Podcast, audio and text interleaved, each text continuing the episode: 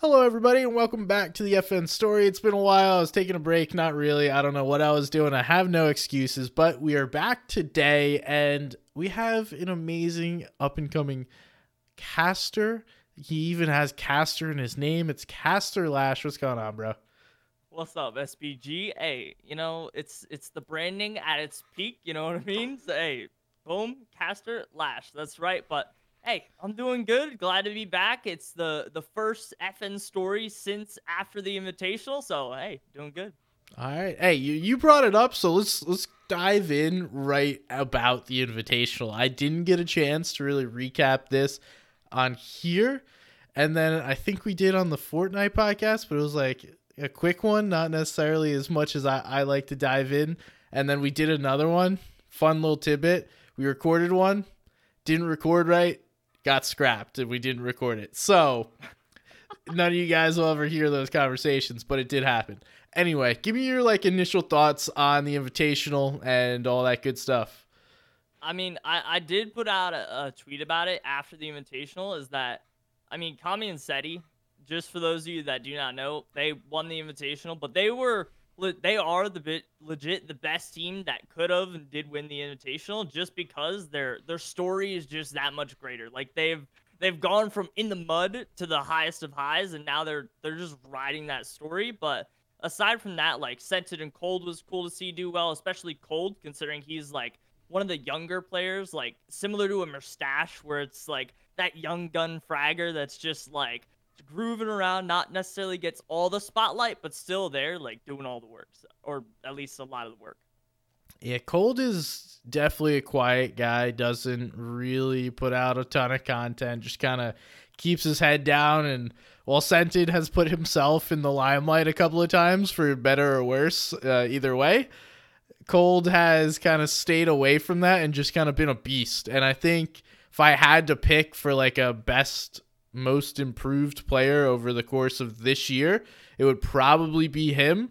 Uh, at least in NA East, I don't know. We could dive into other things, but to see him as a player, I mean, it just seems like every FNCS we watch, he's got one game where he clutches up, and it's just like, what did this this young man just do? It's really cool to watch, and you know he's with uh one of the the better IGLs, if not one of the best IGLs in the world, definitely in North America. But it's a great pairing, and those two I was really excited to see. Is there the other team that stood out to me? Actually, do you do you have any more to say about Cold before I start diving into everything else? go for it. Okay. Um, the other team that stood out to me was uh, Pegazine and Kitos. I, I knew going in they were going to be good. I watch them. They understand how the game is played and play it at the highest level for a region that doesn't seem to have the highest level available on a regular basis.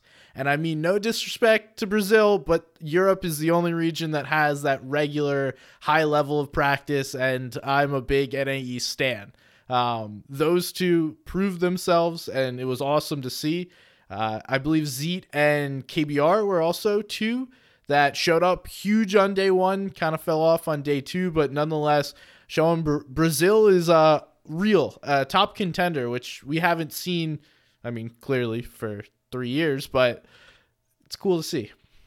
It is definitely. I, I like it too because it, it gets to show up like every single person that wasn't watching all the the Portuguese broadcasts or anything like that, like, all right, everything's all one stage. We're all condensed here, so you get to see exactly. And that happened during World Cup too. So where we saw uh, King, I believe, was it fifth, fifth, tenth? He's top ten.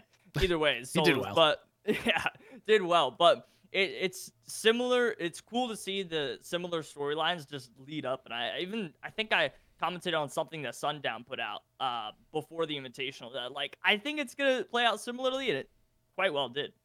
And I think that's great for Fortnite around the world. Just looking at it from like a global perspective, you don't want it to just be one dominant region is the only one that wins everything.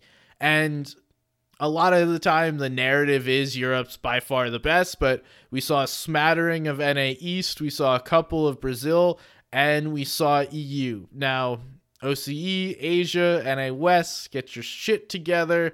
It didn't go too well. Um, but nonetheless, there was three major regions competing at the highest level, uh, pretty much all tournament. And we did see some good games from those other regions, just not necessarily the consistency that you need to be able to win.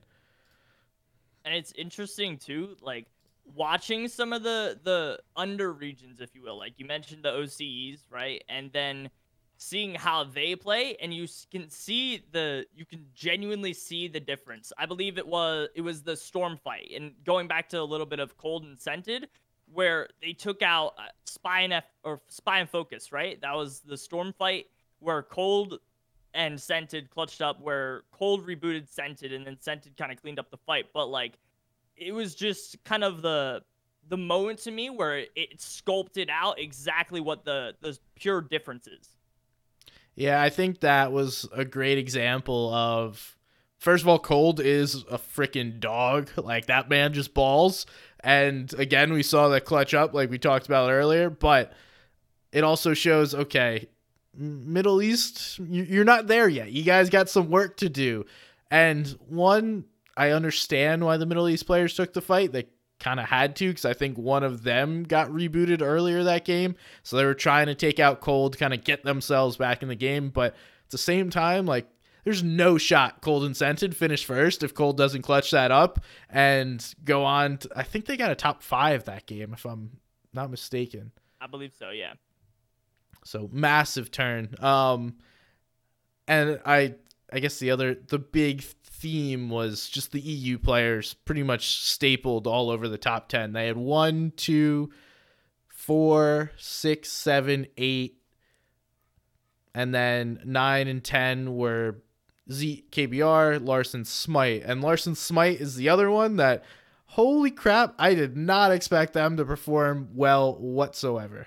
Being contested at Grim Gables, aka Shifty, did not expect them to play well whatsoever. Muzz and Looter are a great duo in their own respect, and also Larson and Smite traditionally have not gotten along and had their own issues playing the game. So it's funny to see them come out on top and work together because a lot of the time it seems like they're fighting one another before they fight anybody else, but they played unbelievably well.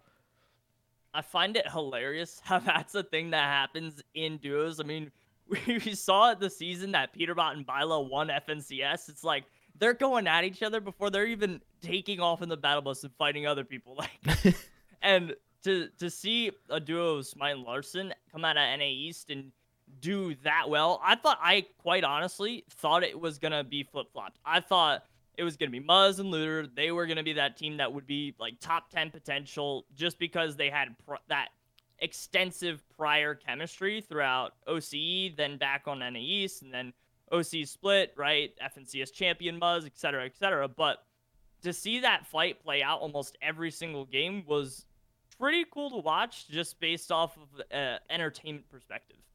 Yeah, and I think the big thing that helped Smite and Larssen was that fight because they won it more often than not. And traditionally, the reason they even qualified to this tournament was because their Storm Surge plan has kind of just been to like sneak people right off like their rotation out of POIs while they're fighting in POIs and just take fights. And they didn't even need to go anywhere, it just came to them.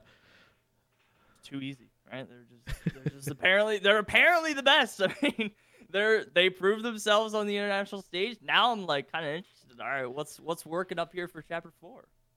Yeah. Do you think they play together? Wild guess. Do they play together next season if it's any kind of team mode? I mean, let's be honest, squads ain't happening. but but but trios, maybe. I think it's I think it's possible, right? They they've both been streaming as well since after the Invitational. They've both been playing together, so maybe. All right, let's say it's duos, not trios. Are, are they running it back? Yes. Okay. Yes.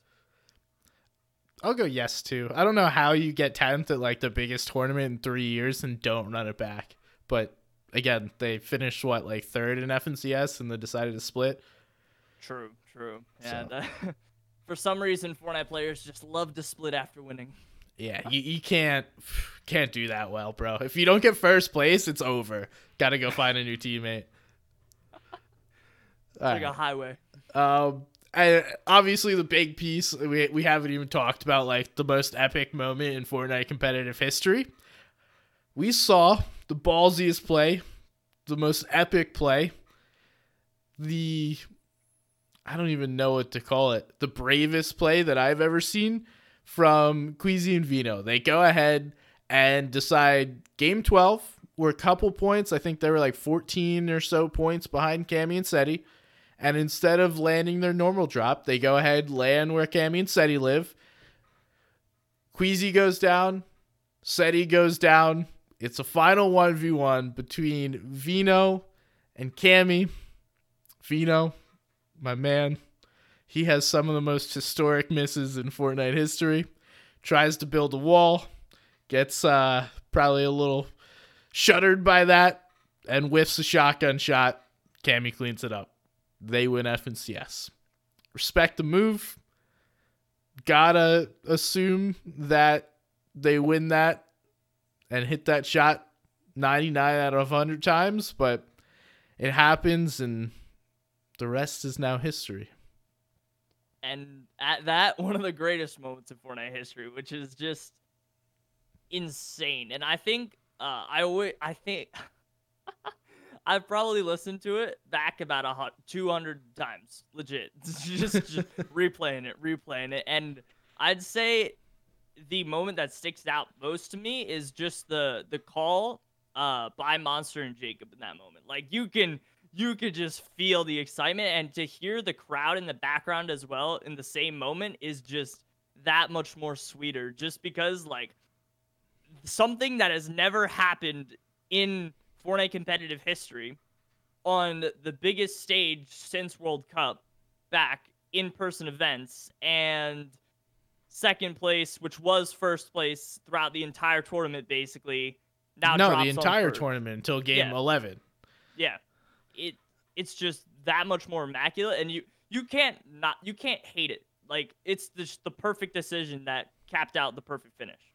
Yeah, it's sitting back and waiting and seeing if you win versus like trying to take the win from Kami and Setty and win the tournament yourself. It's I have so much respect for that move because it's not doing what everyone else has done in the past and basically just trying not to lose. But instead of trying not to lose, they go ahead and try and win. Doesn't work out. Hopefully, more people try that in the future and don't get dissuaded because of one single example. Um, but you talked about the crowd, and I, I know you, you were there, right? So, walk us through what happens when everyone starts to realize what's going on. It was pretty much a big, like, a, a moment of, of silence, right? It's just this this swapping cams, observers, seeing what's all spawning. I think, believe it was like Baka and on one, Mr. Savage. They were catching that all spawn throughout the entire time. It's like, oh, oh, okay, that's cool. And then you hear just, you could you could legit hear a pin drop, and then it's like, and then boom, everybody's just like, oh. And the the moment that sticks out to me the most is when when Vino it, it was like a little pat shot on the back, hit him for like 20 damage with lever, but you just hear like a squeal almost, like everyone was like, as, as you get that shot. And it's not even like it was a knock at the moment, but just those moments, it's just that much more sweeter. And then when it was kind of funny because Kami, when when he won the fight, he like lifted up his mouse and said he legit like hugged him. And I believe it was uh I can't remember which admin it was, but one of the admins from uh, the blast team was like, all right, all right, sit, sit down a little bit, which is just hilarious. Yeah, they knew at that point that they won. They won. I think they said after the fact they didn't exactly know who they were fighting until they eliminated them, which makes it even crazier because there's like, oh crap, I'm getting conned off spawn, and you don't know who this is. And then you beat too. Yeah, they did. They did get beat after at their own drop, and that was one of the, the critiques that I heard about them, and pretty much why they've created these split drops is they're not a great off spawn team. That's just not what they're known for, but they've created a strategy where they don't need to be. So shout out to them for doing that. And hey, they, they showed people they're they're gooder gooder. Wow. Um, they're better than people gave them credit for. And the the the funny thing is here to to just round out the the, the topic is that that game could have not happened at all because they had to restart the game. I believe it was like one or two times where it was like the lobby messed up, and this was an issue that happened a little bit throughout the entire invitational throughout both days. Like they there there was troubles of players all getting in the lobby and all that, and there was one issue with the one lobby where I believe it was Queasy asked Vino, like, all right, we doing this? And Vino was like, nah, we're not doing this this game. and then they had to restart the lobby, and then he asked him again, and it was just like, all right, full go. Yeah, that's one of those funny backstories you hear after the fact. And it's because the first time they didn't necessarily have, they had a good bus for them to land sleepy and continue what they've been doing. And then the second one was one where it would make them, I believe, go across. So they would have to go from a spot where they'd be potentially vulnerable in the air. And then Vino's like, you know what? Let's do this thing. Um, and the the post game interview from well, one, Kami and Setty, it seemed like they've won so many games. They were interviewed the entire time. But the post game interview from Queasy and Vino is also one of those moments that, as a fan of Fortnite and as an old guy within the game, made me proud because they didn't just like complain, make mistake or make excuses, blame anybody else. They simply said, "Hey, we tried this thing. It didn't work respect to those guys. I, hope they understand why we did it. And, you know, tip your caps. You're good. Congratulations. But that was like the best interview I've ever heard, if I'm being honest with you, Lash. Listen, we, we didn't get a we didn't get a Zexo moment interview, all right? Uh, I'm, I'm glad though, because it, it shows where we've we've come from. We didn't get a, a calc answer, right? It'll just shoot them in the head, right? We we got a, a educated, like GG's tip of the cap, like you said, kind of moment. Like, all right, handshakes, GG's, and that's the the cool thing about being in the scene is just seeing how far it's matured, based on the past three years, just online Fortnite strictly, and then like them actually being mature competitors on the biggest stage, which is just honestly immaculate to see because you get to witness that growth. Yeah, and one of the big things that I've been seeing from Vino is just like treat this like a job, be a professional. And that's wild to me because for the longest time, Fortnite's just been people that are good, play the game a lot, and then win tournaments. But now we're, I guess, four ish years into competitive Fortnite. Um, little over that if you start with Summer Skirmish, or I guess Ninja Vegas was technically the first one. So, yeah. like, four and a half years, like, right? 2018 yeah, four and a half years or more. Anyway, um, but people are taking this seriously. They're putting in the time, the effort, and we're seeing the game evolve um, well beyond where it started. And you know, one thing I've talked about a lot on here, and I know that you've listened, is coaching. And it seems like uh, although Blood X doesn't want to be called a coach, he want I believe prefers to be called a mentor. He um, had a big influence on a lot of these players, helping them not just within the game, but becoming better people, uh, well rounded people, and understanding the opportunity that they have. So shout out to him as well, not just the players.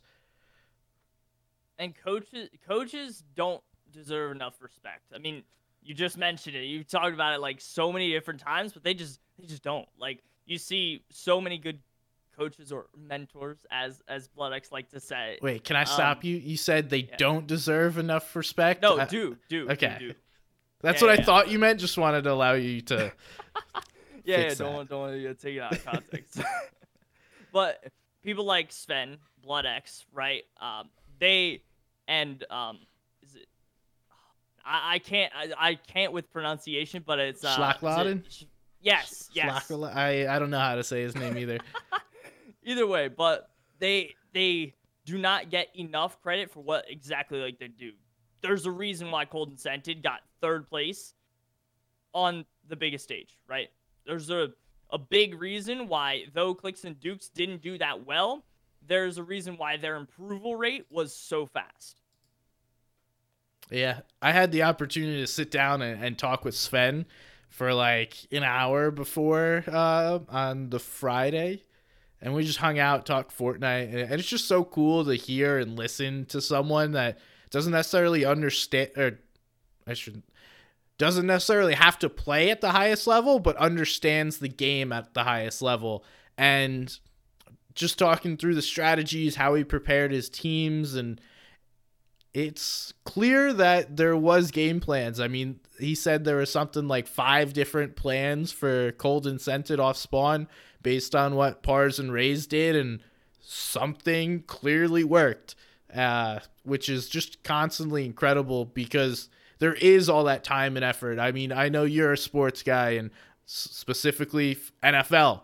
The amount of film study those guys do is unbelievable. And to think now we have the unlimited ability of film study essentially within Fortnite should accelerate the game even further. But it's a lot of those micro things of like, here's what one team's going to do and we can take advantage of, as opposed to you know, if it's just you and I going back and forth, I could easily study you, you could easily study me, but it gets a lot more complicated in a game like Fortnite.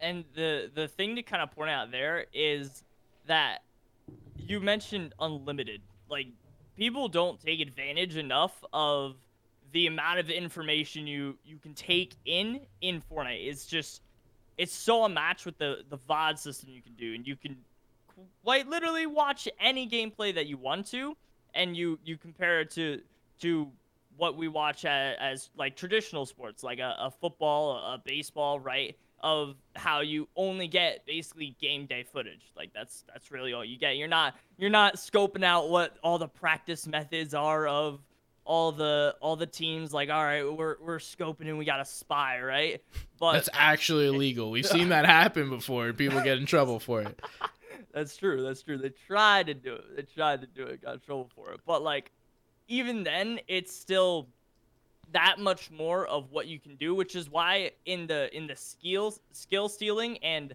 overall cap of Fortnite, it's just gonna consistently keep going up. I would agree. I would agree. And I love that we had time in between events to allow these players to prepare and do this because when you're going in, like, say you play semifinals on Friday and then Saturday, Sunday's finals, you don't really have time. I mean, at that point, sleep is probably more important than watching several hours of uh, opponents and strategy. So to have a week plus of time to study the film, I think is going to allow players to make those different plays. I, Personally, I was expecting Kami and Setty to get taken advantage of because of the way they do their split. But then when I went back and watched how they played their split, they were not going to allow that to happen, which is something that has happened to them in the past. And I think that's one of those learning moments where it's like, okay, uh, they did get picked off one or two times. I believe it was in trios when they had a big split in the Kami split on the previous map, and now they've figured everything out. They're chilling.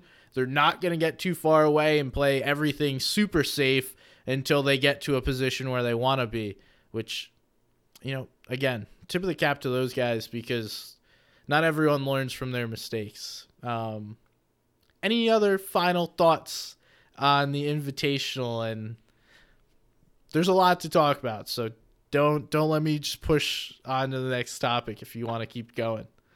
Nah, all I gotta all I gotta say is uh hopefully that there is on the chapter four map, which is right around the corner in two days is the event. So I'm hoping there's like a like a memorial kind of like all right, we got the Poland wall here of the Kami split or or something like that. It's just a little bit of a hint of of the FNCS Invitational 2022 champion, like we had with uh, the Bugha and Aqua Nyhrox trophies on the uh, Chapter 1 map, that would be cool. Yeah, I hope they do something like that too. It would only be fitting. I know we do have Legends Landing and they'll probably get added in there, but let everyone see it. Come on, like let everyone see that that lands. Uh, I, the hard part is though we're getting an entirely different map in those other examples, we still had the same map for what one like season, two, one more season. Yeah, it was season. It was added like late season nine, and then it was season X, and then season X was like three months long, so it was like gone right after that. Okay. Well, three months is now longer than most seasons that we have at this point. Chap- chapter three flew by, bro. Facts. Facts. It I was like. boom, gone. Yeah, I. I feel like we played it a year of this. I guess it has been pretty much a year, and then it just disappeared. And I mean, shame on me, but it feels like this map is just not that memorable. Like the first two had very many staples as to things that happen, and this one kind of just seems like it was. And it's not that it was bad. I think that's probably part of it. There wasn't a part of the map that was just like, this is so bad, I'm to remember this rest of my life. But also, there wasn't really any like redeeming seasons where the map really played a big piece of what happened.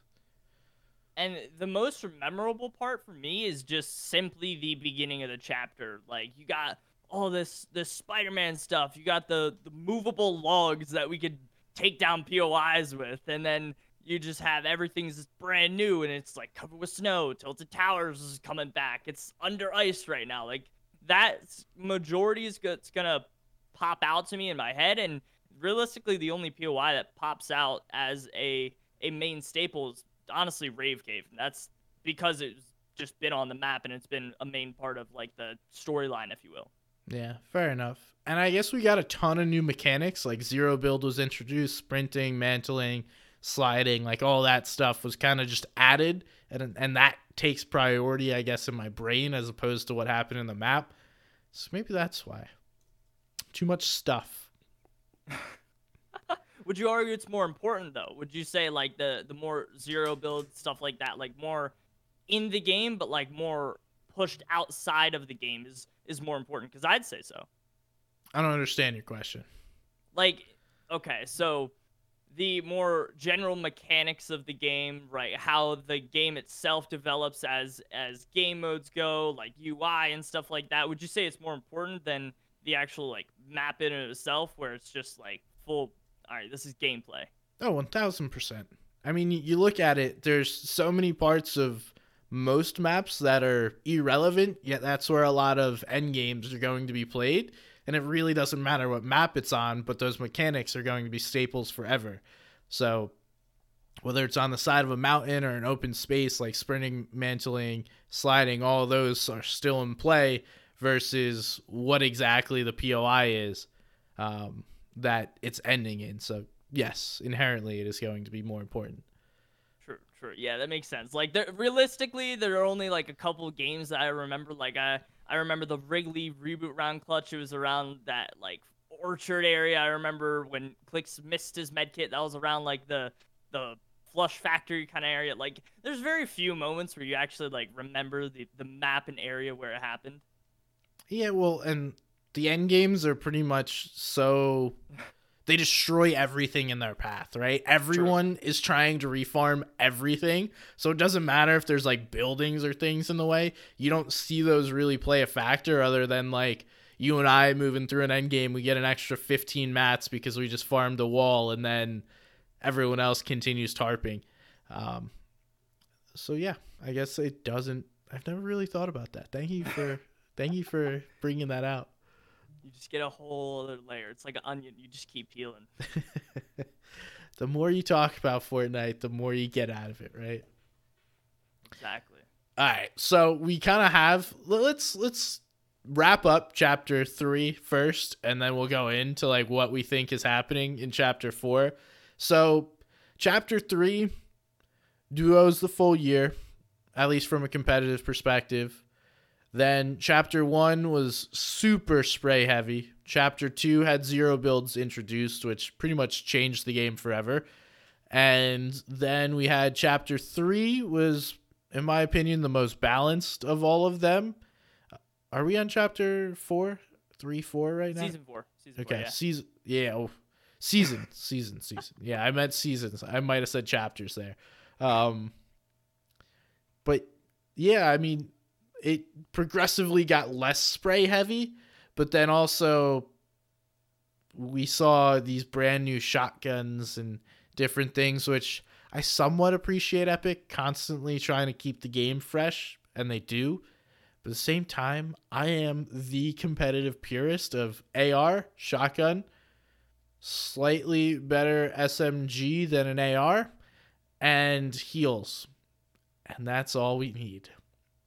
Listen, all right. Eh, SPG is the guy that wants no movement in competitive. Okay? Yes. So, all right, all right. Map movement though. Like, are you are you a map movement purist? Like, where you have what we had this season of balloons, or more like geysers and stuff like that? I think it depends. I, I think this season was good for movement. I wouldn't say it was perfect. Obviously, we had some bugs with the balloons that, you know, it's to happen.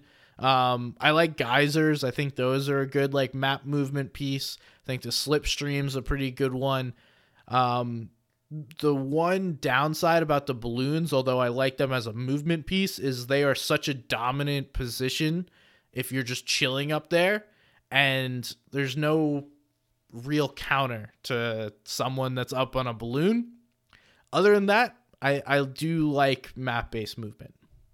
Okay, okay. Just just wanted to get that that one out of the way because like no movement is is kind of rough, and it, it's interesting too because we had more movement being tossed in like right before the invitational too. It's like all right, you got launch pads and shield bubbles, which shield bubbles that that was cool because it created one of the one of the best moments where we saw just Kami and Setty just on a boat, just zooming by the map. But besides the fact, like as far as that goes, I, I agree with that. Like the little little hints of movement kind of tossed in there and similar like bouncers to where like you have I've heard this many times before. I'm not sure exactly from who, but like it's it's balanced in the fact that it has a very good upside, but it also has a very bad downside. Like you're too if you bounce it off in the wrong spot, you're gonna get beamed.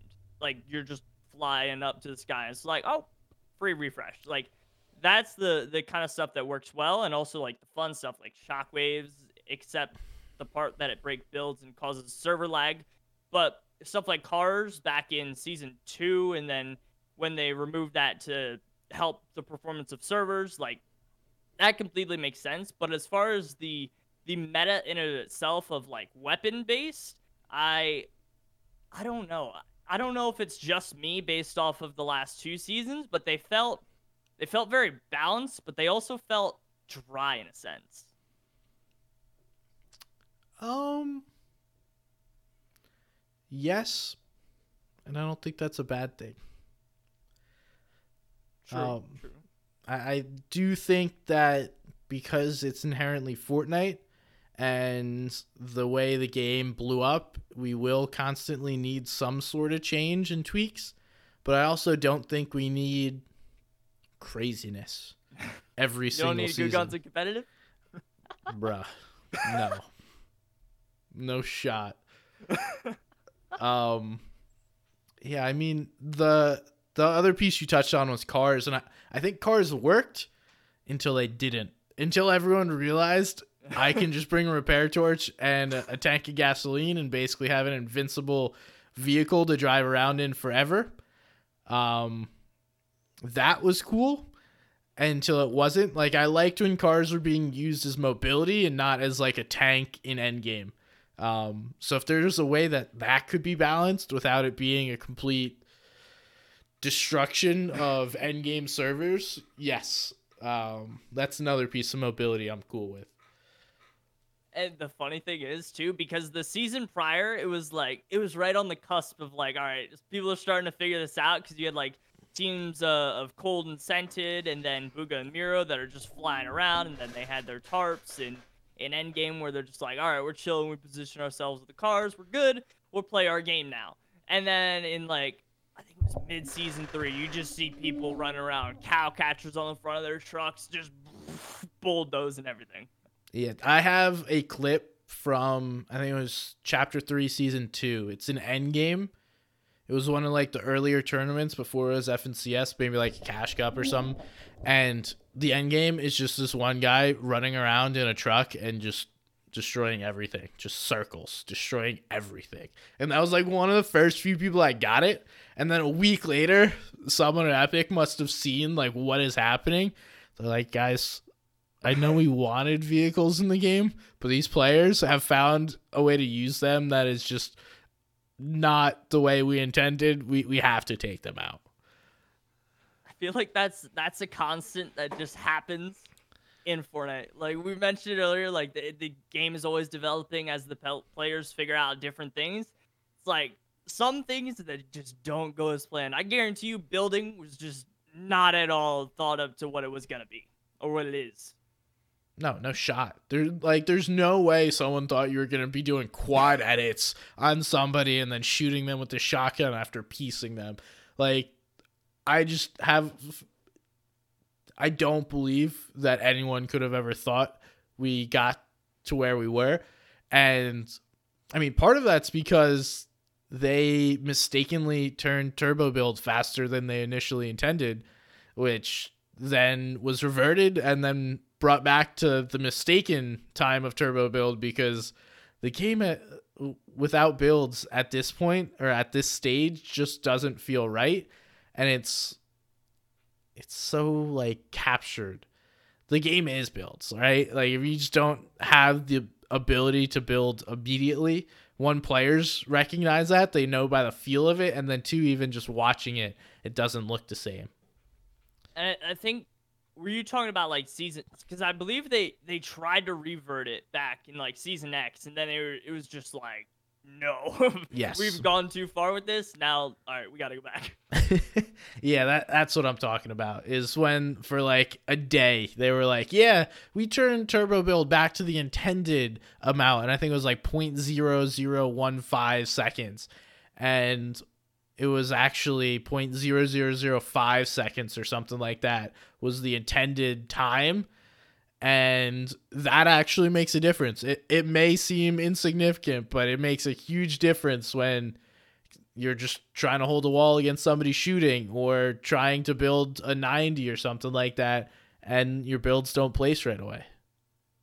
True true. Now do you think we get anything like as far as like kind of going into to like chapter four kind of like predictions if you will as far as gameplay going? Do you think we get anything major gameplay changing that's just gonna something like a, a mantle or a slide something like that? Yes i think we have to right? Because think of what there was no swimming in chapter one. Then we got swimming in chapter two, and that was a huge piece to start the game because the map was entire, pretty much entirely flooded in chapter two.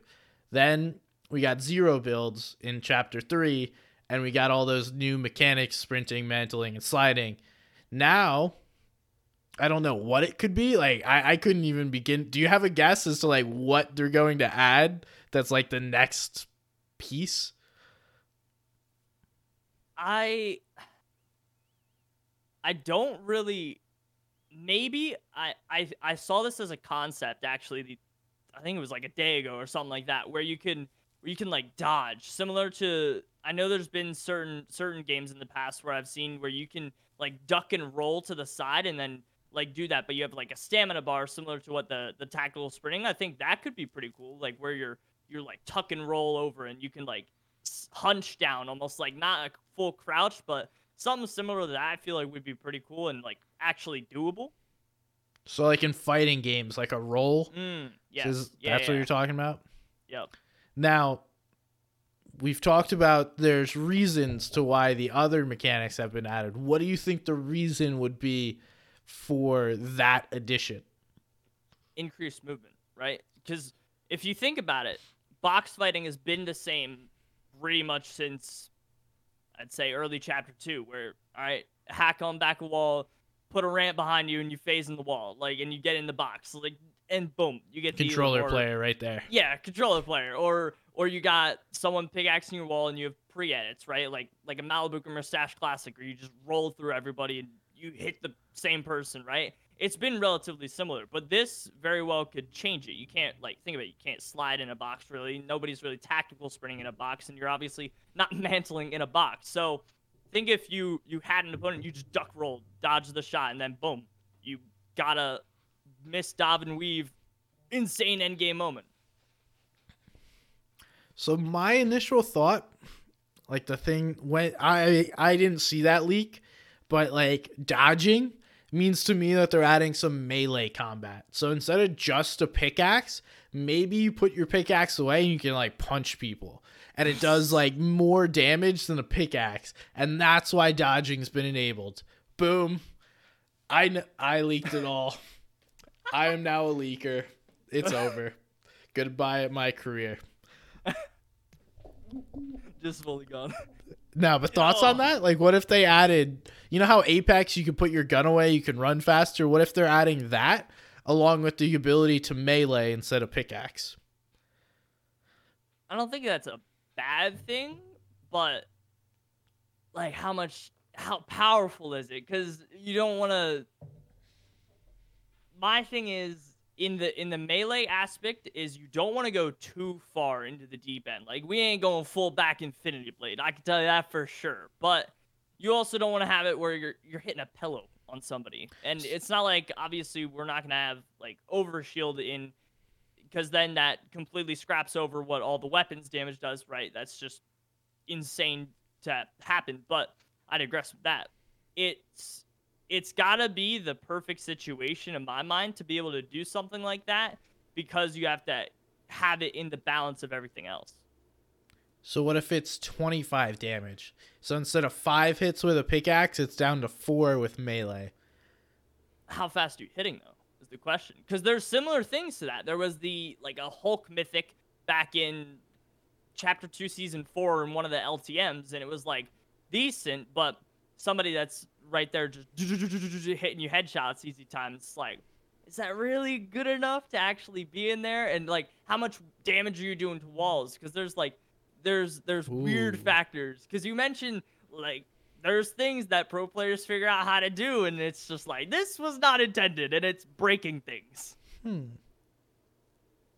I don't know. Maybe no. I figure the pickaxe probably does more damage to walls, so you leave it to like kind of irrelevant to walls, maybe just only does 25 damage to both people and objects. So it's like better than a pickaxe for an off spawn fight, but it's also worse than a pickaxe if you're trying to like take somebody's wall or break something. Could be good. I mean, there there's a lot of things eh, they have it's interesting how it works because they have like almost an unlimited pool of things that they could just kind of take ideas from from save the world as far as like the melee stuff goes and in that aspect and then just implement it kind of see how it works in actual battle royale. And i think it could work as far as a a game mode of of zero build because we mentioned the build's kind of like it's a very it's a very fine line to have to cross in that just moment where it's too high of a skill ceiling in my mind that you just it's it's kind of hard to break that down a bit. All right. I'm gonna leave it there. We went on such a tangent there. I, I love it though. Um. All right let's now talk about like chapter four expectations. What kind of map are we getting? What's the meta looking like? All this stuff. Like, what do we think? Give me your. This is what's about to happen in chapter four ideas. All right, so I'm I'm saying right now. All right, chapter four is going to be a basically combined version of different kind of mats with a little bit of like new stuff with new mechanics and stuff like that. Similar to chapter 3, but a little bit more of upper echelon, if you will. Now, as far as meta goes, I would like to see a little bit more of the classic kind of weapons to tie along with that as far as the storylines goes. Like maybe we get the OG pump shotgun back with I, I saw this somewhere where where it has the the striker kind of stats to where it's balanced and everything in between that. That was a SypherPK video. Yes, yes, yes. And that would be pretty cool. And then you have little little dabbles of the like I said, OG kind of vibes, but then you kind of toy along with new stuff and combine that into a good solid meta. Maybe we have I've been saying this for ages. Please make it happen, Epic. I, I want impulse grenades without breaking builds or uh or sorry, uh shockwaves without breaking builds or impulse grenades without fall damage. Both of those would just be awesome. They would be perfect rotations. Just just putting that out there, but I think similar to that, that would be pretty good for all sorts of game modes like public matches or competitive. They both work. And I just want to say this now. Um, one thing that I don't I don't get of people saying that there needs to be a, a, a divergence of loot pools from public game modes to complete competitive. I don't believe it needs to be fully split because a thing that has been an issue in the past or it has it is somewhat of a, a conquering issue now is that when a new casual gamer jumps in and they they play the regular game like they they hop on their their PS5 after their 5 p.m. shift and they're like, all right, let's hop in some games. And they're hopping in with their squad. They aren't seeing and playing the same thing that the competitive players are. Therefore, when they tune into FNCS and they see, what's this, what's this, what's this, they're clicking off. So at first I thought I was going to disagree with you, but after explaining yourself, I, I, very much agree. Um, I don't think that the competitive and pub loot pool should be split, but I do think that the competitive loot pool should just be a dumbed down version of whatever's in pubs. So there's not, or there is everything that is in competitive in pubs, but there's not everything that's in pubs in competitive. That makes sense. Yep, we do not need goo guns in competitive. That's a fact. we don't need goo guns in pubs either, but that's a whole nother piece. Uh, I, actually, I shouldn't say that. I shouldn't say what goes in pubs because I'm not a player that plays pubs. Other than this past week, I've been challenge grinding, as you know. Yeah, true that. True that. For those of you that are listening, we we have been squatting together and challenge grinding, get our getting our levels up before the end of the chapter. Big challenge grinders. Um, all right. Now we talked about kind of meta what map bigger, smaller, what kind movement, no movement, if movement, what are we looking at? Um, how many biomes do you want? What kind of uniqueness? Like, do we want old stuff? Do we want a whole brand new map? What, what are we thinking here, Lash? I'm saying a full mix honestly. I think we need new stuff, obviously, to to curate that little bit of of well newness, freshness in our minds, and then we need some of that like nostalgic stuff. And like you you mentioned on the on the Sypher video, like yeah, that's that's pretty much where I I agree pretty much with everything that he said. Like, all right, we need more of that like existing feeling of that nostalgia. Like he, he mentioned how Greasy Grove, like you can hardly really tell it's Greasy Grove anymore because it's changed so much. Therefore, the point of nostalgia is kind of lost in that expense. And as far as new stuff, like I said, you need that. And then I think map is going to be similar size. I think it'll be a little bit comparable to chapter 1 though, a little bit bigger possibly. Okay. All what are you thinking though? Um, so first of all, if you guys are wondering what the SypherPK video is, because depending on when you listen to this, it may not be so top of mind. It's a video called Dear Epic Games dot dot dot. Also, his video right before that, the entire history of Fortnite animated. That's really good. Go check that out if you haven't. Um, full just SypherPK ad, I guess, right there. Um, but I'm I'm of the same mind. I love mixing in old POIs. One thing I would love to come back is the block. I know we've well advanced beyond creative simply just being the block, but I think that's a good way to get people involved in creative and as much as I've been a fan of Fortnite and went since creative co- has come out, I've said this pretty much nonstop. The future of Fortnite is creative and the long term success of Fortnite is in creative. And having people brought into that ecosystem with just a little POI that someone created, and then you know you have their name on it. We put a map code somewhere that it's its own map. If you want to go check it out, boom, that'd be perfect. Um, so that's one piece. I want the block back. Two, I want at least four different biomes. I want snow, desert, I want some kind of like forest like thing. And then I want some crazy thing that they add that I don't expect. Like the uh what what is it? Like the mushroom area? I think that's pretty Mhm. cool. Yep. Like there's a place on the map where you get shield and health and all that kind of stuff and things are decayed or even the chrome. I thought that was a really cool idea. I want something like those two. Just don't throw the same thing right back at me and be like, we're having another chrome season. So that's pretty much where I'm at. And I, I do want map based movement. The one thing that I think we've kind of missed is boats.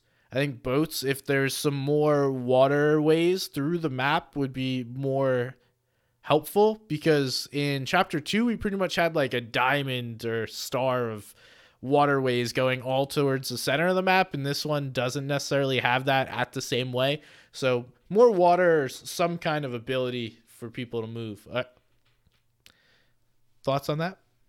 I like that. I like that. And uh, I want to I want to tap into the the creative side of things. So they did do that a little bit this season with uh, Tilted Towers, where they I think they might have actually called it Block 2.0, but they when it got completely destroyed by the the IO or whatever it was in the storyline, they were like, "All right, here it is, creators, go do your thing." And then they rebuilt three buildings, and then people had to go in and spend gold or something, whatever, to vote or not vote, uh, vote in game, and then you could. It was basically community voted based off of all right, which building do you like best? That people in creative they built it, and now it can be in game, and it was introduced, but it felt too underwhelming. The block, you knew it was there. It's like, all right, we're dropping block. You knew it was changing every week, but that was like more of a, all right, here it is, a little, a little snippet basically of, all right, it's cool. It, it you can like click. There's a little like sign in front of the building where if you have interact with it, you can like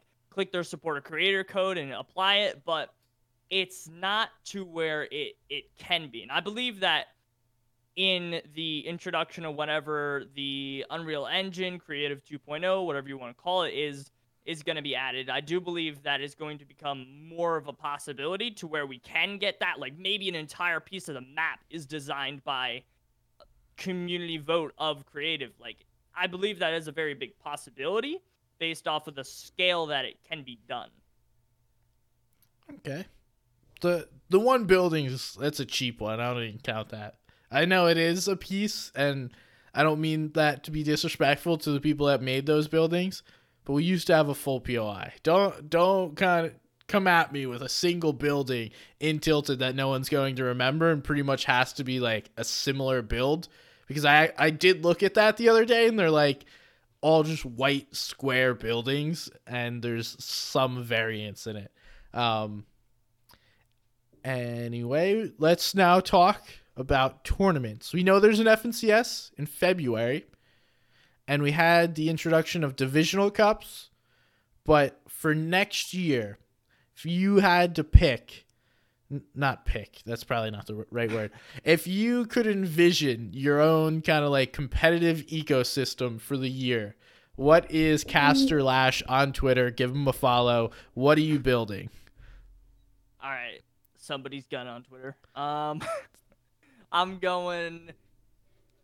Honestly, I think a a in between kind of system where you go set lobbies, not or not uh set lobbies, um set regions, region locked. We talked about this a little bit yesterday where you have specifically the best of the best players competing and you have that rank up system possibility throughout the week and then it develops that consistent storyline to a FNCS qualifier and then you have let's just speak on the fact that it's going to be the same kind of FNCS and maybe we get an in-person event whatever uh, as a, a lead up to that but nevertheless in that you you develop what the players did how they're doing with and then having I I've been saying this for a while. Having a a not necessarily a digression, if you will, if you change duos to where like, all right, you want to change your duo, you got to go back, and then you have to develop that with your next player so that way it kind of ties into the FNCS storyline so that way it can help on the analytical point point of view. So I think a mixture of the two and then having something similar like cash cups like we've had this past season, late game if it returns. So that's what I'm building. Okay. So let's touch on a bunch of that. One, I think the best way to get people to stick together is to reward them for sticking together. Um, and finishing top three in an FNCS, I think, is good. I think they should then be automatically qualified to the next grand finals. Although the one problem is they essentially don't get practice and lead up to the grand finals, and that's almost a detriment in doing that. So that's an imperfect system with kind of a perfect outcome, but the in between is not there. So we got to think of something else. Now, what if it is the team that has been the most consistent over the FNCSs then qualifies to the LAN or the in person event at the end of the year? Like, it, say we have the same system as last year, right? Or 2020, this current year. So, but we know going into it, like top three from this region, top eight from Europe, whatever it may be. And there's one spot or let's let's say five or one spot per region, right? So we we lessen the numbers and the most consistent team throughout all the FNCSs, if they've stayed together, then also gets a spot as opposed to just a team that finishes top whatever during one FNCS. That to me is probably the best way to get people to stay together. I like that. I like that. And as far I think if we mimic the 2021 competitive year and then kind of twist that into what we know now, I think it would thrive. Because think about it, we had in 2021 we had the let's see, it was the chapter 2 season 5 FNCS and that was the biggest numbered FNCS season that we've had in I'm pretty sure that's the biggest number FNCS season actually. What and do you then, mean biggest number? Like as far as viewership goes, and then um, as far as like players okay. and all that goes, and gotcha, then gotcha. we had where it qualified in where we had the Chapter Two Season Six FNCS, where both of those led up into qualifying for the All Star Showdown, which was which had the solo event, but it also had the creative like challenges events. I think that was really cool to where you kind of digress where you had trios and then you move into solos where it's like all right this is a big event. We have all of our best performing players. Let's see how they do in a, a set lobby of a different kind of game mode kind of test their skill. And then you move back into trios and have grand royale where it was uh, i believe that was three total fncs's with grand royale after the all-star showdown i believe that was a really good system and especially with in-person events back in the mix I believe that would absolutely bang. Hmm. So Grand Royale be like the I actually like that. You know, instead of the invitational, it's Grand Royale and everyone qualifies. You have like X amount of people able to qualify through FNCS, and then there's like one spot saved for the most consistent team in each region, and then one spot saved for like a winner take all one week long tournament of like FNCS Grand Royale qualifier. Plus, dude, that All Star event was actually really cool, and I think that was a great way for one. I think All Star events in sports are dumb, but they also do a great thing, which is bring a lot of the players together and kind of shine a spotlight on just how good these players are. And within Fortnite, I don't think it is going to degrade into what we've seen in other like the Pro Bowl for football or even the NBA, like All Stars, is not really that competitive. It is, but it's not. They don't play defense; they just shoot. Um, now, sorry, I probably hurt someone's feelings. Get over it. now, if we do that in Fortnite, where we get the skills challenge that is in a map that people can play, and you know the pros are putting up like one minute 30 seconds and you're doing like a three, three minute and 40 second run of the same map then it's like okay that, that guy is significantly better than me and then we do the next challenge and the aim challenge they're getting so much more than you it just like it puts into comparison of your regular player that can play these maps of I can't mimic an end game of what these guys do, but I can mimic a singular skill and they are that good, so it just puts it into perspective. I would love to see that, especially like in person. We do some sort of like all star invitational. It doesn't even have to be like a hundred players. It can be less. It can be more. It could be a thousand. I don't care. It's not my money. Let's let's get three million players and find out. No, um, but likely it could be less than hundred, right? Like each something that would even be cool is each region gets like an all star vote. So we get like three voted in play or three players or something from each region due to some like actual in-game thing and then you do fan votes and other people get invited boom greatest event of all time true true i, I like that too because it, it creates more of like a, a fun environment i feel like we definitely need that a little bit like it's not all like serious this is everything i feel like you need that little bit like all right here's our, our spice it still is like hop echelon competitive but it's like all right, this is our like super fun event of the year. You get a little bit of you get more an audience kind of involvement. That would be really cool where you you have those community votes. I know we get a little bit of that taste with the with your uh, competitive awards that'll be hey, later this year, but that stuff is super super cool because you get everyone involved. Yeah, I just came up with that on the spot. Boom, hire me. I'll put it together. Uh, no, that's I would love that, and I think your whole system of like the FNCS like 2021 being implemented in 2023 with the in-person aspect of it, that would be awesome as well. Now, let's talk about game modes. You got to pick one and it's got to be big team battle. Why is it big team battle or team rumble and why is that the most competitive mode? Uh, 50 50 is just simply the best game mode. I mean, are we are we even comparing this? you don't have to continue, so you can actually answer the question like a normal person and not like how I deal with things.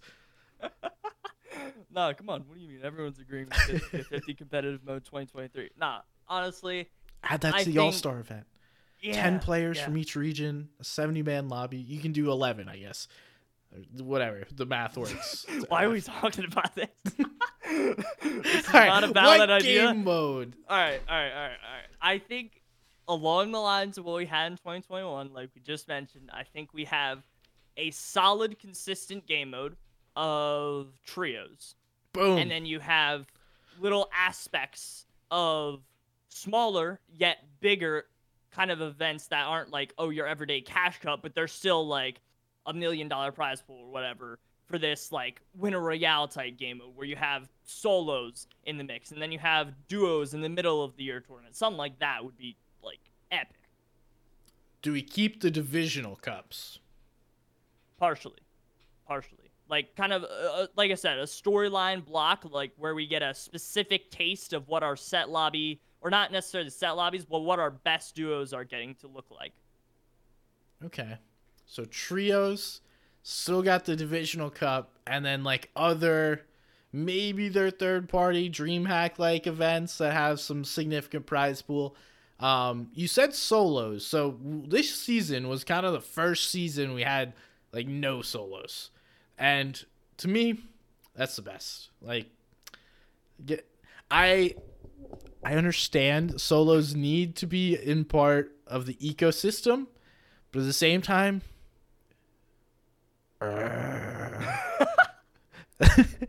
That's how I feel. So, are you adding solos back to the game? Yes. Only because with some regulations because it can be done at the the highest of tiers where you can regulate what exactly is going on in solos. I believe it can be done at the highest level. Now, for a solo cash cup, I, I do agree with you. It's kind of just like, uh, this is just, I don't know. I do believe it's needed for like the players that can't find teammates or they're just trying to start it out or something of that nature. I do believe it's needed in some sort of sense, but not in the sense that it's been built in the solo cash cup sort of format. That's the only thing I would put in. I like solos for cash cups. Awesome, cool. You get your placements in solos. Boom. I proved myself in solos. I can now find a better teammate. All right, perfect. You're probably not a good duo teammate anyway. Nonetheless, um, I don't like large tournaments based on solos. I I think particularly for like a DreamHack, I know it makes the most sense because you're going to get the most signups. You don't have to find a duo. Both you and your duo don't need to pay in order to be able to play the event. Both don't need to be able to get there. Like you just need you. And that makes sense for DreamHack. So I- am kind of cool with them those staying as solos, but at the same time, let's not have them be solos. Um, because I would love like, say we get trios next year, let's get like duos or squads for DreamHack. Say we get duos next year, let's get trios or squads and see how that plays out because it should be a different dynamic. We shouldn't have like DreamHack mimic the same thing that FNCS is, just like at a different space. If we have DreamHacks, maybe it'll be a different company or whatever. But you get what I'm saying. Um, that would be my prime way of creating the ecosystem. I like that. I like that in a sense, right? Like, and something that I've kind of noticed, and I, I, thought about this yesterday, is that game mode, I believe, has gotten to the point where it it doesn't matter as much as it used to be, where you don't have as much importance revolving around exactly which game mode it is. Like, you we so far we've gotten to a point where we know where our our best players will be no matter what. Like they've they've gone through solos, duos, trios, squads and they are still here up at the top, right?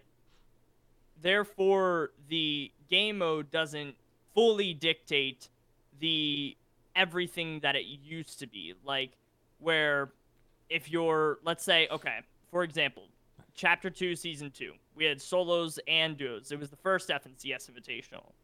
Both looked very similar. Granted, we didn't have a broadcast for the duos version of that, but like going back watching content pieces, it relatively was a different manner of gameplay. Where in solos you just had Midas Drum Gun.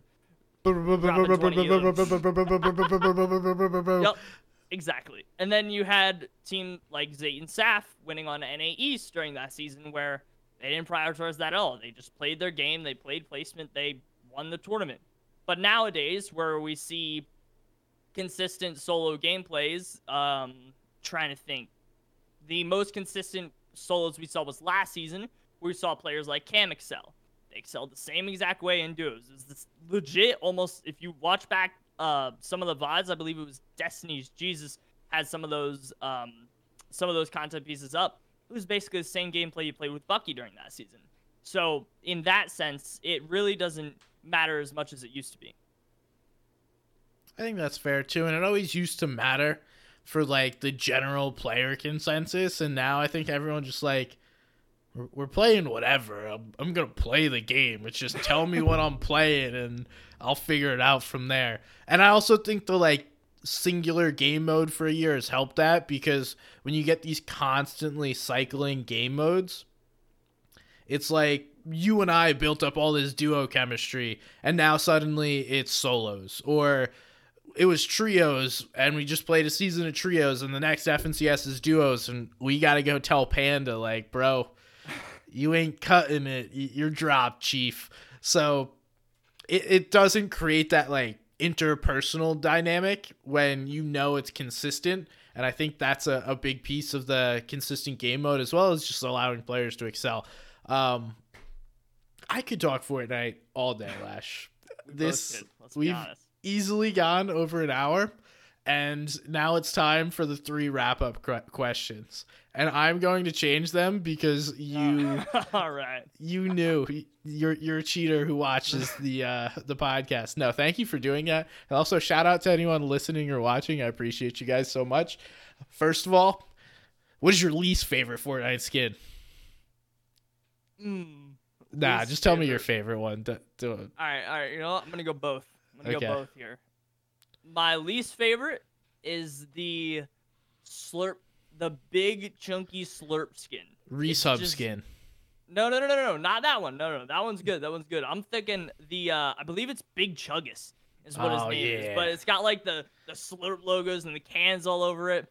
I'm just not a fan. Not a fan of that one. And then my favorite, uh, it is the Chapter Three, Season One FNCS skin, the uh white, yellow, and blue style with the hooded girl skin. That is just top tier. Can confirm you wear that almost all the time. Yup. Um, all right. I forget what my other, what what was my other question because I don't even remember. It's been so long since I've done Uh, this. Where my name came from. Oh yes. So my name, obviously, we we mentioned it in the beginning of the podcast, but the origins of it when I first created an account is actually my my first actual name was Lash underscore Dogs because it was both myself and my brother's account. So the Lash Dogs essentially and then it kind of gotten to the point where once I started like getting into Twitter and into the actual like content creation space, I was like, ah, I don't like having an underscore in my name. So I was just went through this like period of just changing my name, changing my name. It was just something random. And then I originally went back to Lash 1X. And that started that was where I initially started to catch a little bit of wind in the community. And back in January 2021 when I first started casting was two months later, I'd say it was like, all right, CasterLash, all in. All right. And is that what you want to do? Like, have you're still young, so I'm gonna be that old guy. Like, what do you want to do with your life? But like, what do you want to do with your life? I I don't have any other plans besides commentating. Like that no matter what, I know it can transition into any. Now, granted, I've obviously only casted Fortnite in my in my past it's not even been 2 years, almost 2 years of commentating and I don't see that going anywhere, especially like like you said at my age like I I know I can do this and I know I've built myself up to a a, a pretty solid point now and that I can grow that to a much higher level especially within the next year and knowing that Fortnite's longevity is there like I I know I can do this. I think you can do too, bro. You do a good job. You, you have the energy, um, and the knowledge is there. So keep doing you. I appreciate all the work you put in, and seems seems like from everything, uh, you've been getting more and more opportunities, and and they're much deserved. So keep keep grinding, keep doing your thing, bro. You will be will be getting where you want to be if you keep putting in the work. Much love and respect to you too as well like hey i i know a lot of my my my knowledge of learning about the space came from you i mentioned this like for those of you that do not know that are listening my first understanding of of knowing who SVG is is watching a how to access Fortnite replays video. Let's go. That's my most watched video. The two, the top two are Fortnite replays videos on YouTube. Go watch them if you want to watch replays. Um, but that makes sense. Okay, you got the introduction through the replays, and then you figured it out. All right. Well, thank you, Mr. Lash. I really appreciate you coming on. Uh, tell everybody where they can find you, what you're going to be up to, and why uh, everyone should go follow CasterLash on Twitter immediately. So recently and upcoming is going to be big time content leading into chapter four, the new year. Lots of of big stuff coming as far as commentary goes, content goes. It's gonna be all here, and uh, if you want to, hey, follow me on all socials. It's just CasterLash, a YouTube dropping as much as my commentary I can, and on Twitter, well, that's where I live basically. All right, you, you heard him. Um, thank you all for watching, and again, Lash, I appreciate you coming on. Thank you so much. Uh, make sure you go give him a follow, sub, whatever you're gonna do. Uh, go do that. If you guys have any complaints, shoot them over to me. Send me a DM on Twitter at somebody's gun. Um, and if you guys want the FN uh, the comp awards. I was almost gonna say the FN story. The 2022 competitive awards for Fortnite are going to be coming up soon. There'll be more info. I believe next Friday, December 9th, is when we're gonna drop something for you guys. So stay tuned and uh, thank you all for listening. See you next time. Peace.